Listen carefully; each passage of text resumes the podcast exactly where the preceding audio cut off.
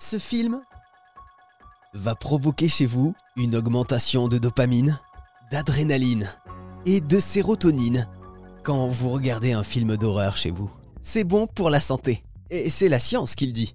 D'ailleurs, le visionnage de cette catégorie de films serait même envisagé par certains spécialistes pour désensibiliser les individus sujets à des phobies et diverses formes de traumatisme.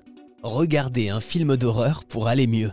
La peur, elle-même, fait partie de notre quotidien. Elle est ancrée au plus profond de nos racines, dans nos gènes. C'est grâce à elle que l'homme a pu survivre et évoluer. Elle est indispensable. Et Jérôme Miranda, hypnothérapeute, en connaît les moindres recoins. Alors Jérôme, j'ai l'impression qu'on a tous des degrés de peur ou de tolérance de la peur. Oui, ça peut être complètement différent d'une personne à une autre. Après, ce qui est intéressant de remarquer, ce sont aussi les schémas familiaux. Bien souvent, un parent qui est anxieux va transmettre l'anxiété à l'enfant. Cette peur peut déjà se transmettre euh, d'un parent à un enfant, mais selon euh, l'éducation qu'on va avoir, l'environnement où on va évoluer, eh bien, euh, les peurs peuvent s'accentuer au fil des années. Néanmoins, la bonne nouvelle, c'est qu'on est tous en capacité de pouvoir, encore une fois, apprendre à, à réguler tout ça et à retrouver bien plus de confiance et de, et de sérénité. Bon, du coup, qu'est-ce qu'on peut dire euh, sur la peur, Jérôme? On, Il faut pas avoir peur de la peur. Elle est plutôt positive, hein, d'ailleurs. Ah, j'ai envie de dire que d'une certaine manière, c'est un outil. Donc, on va la remercier pour être en vie et on va apprendre à s'en servir. Et c'est comme tout outil. Si on ne sait pas bien s'en servir, bon, ce sera plus contre-productif qu'autre chose. Donc, euh, bien évidemment, ce sera vraiment toujours une histoire de, perception, une histoire de point de vue. Donc, la peur, c'est un signal, comme la douleur. La douleur peut être tout à fait positive. Ce nous permet de, justement de respecter notre corps. C'est comme euh, l'exemple que je donne, hein, c'est comme les voyants de la pompe à essence qui s'allument sur le tableau de bord d'une voiture. C'est pas forcément plaisant, surtout avec le tarif de l'essence aujourd'hui. Néanmoins, c'est juste une information que l'on nous donne. C'est juste pour nous pousser à l'action, pour justement y répondre par un comportement euh, sain et, approprié. Hmm. Donc euh, c'est pareil pour les émotions d'ailleurs.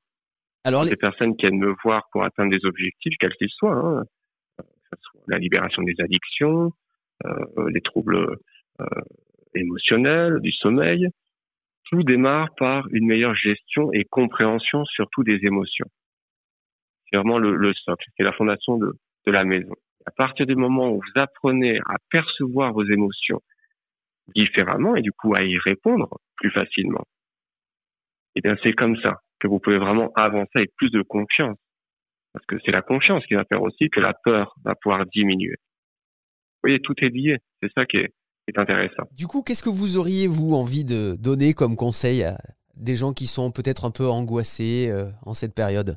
Eh bien déjà de prendre conscience euh, du temps qui passe à regarder des informations anxiogènes. Ah, ça c'est vrai. Moi, depuis que j'ai arrêté, ça va beaucoup mieux. Ça, c'est aussi important de, de vraiment reprendre le, contrôle de cela et de se faire plaisir un petit peu tous les jours.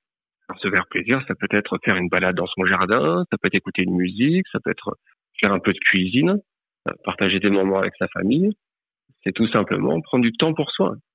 Ça paraît un peu comme ça banal et pour autant, bien souvent, on s'oublie et on se rend même pas compte euh, de tout ce qu'on intègre au niveau justement inconscient comme euh, énergie négative associée eh bien à tout ce qu'on peut voir à la télé en ce moment, hein, des guerres, euh, des morts. On ne peut pas se sentir serein en regardant 8 heures dans la journée des images de guerre. Et c'est là qu'on peut dire que vous avez eu le bon réflexe. Éteindre les chaînes d'infos négatives et allumer RZN Radio. Bienvenue dans le positif.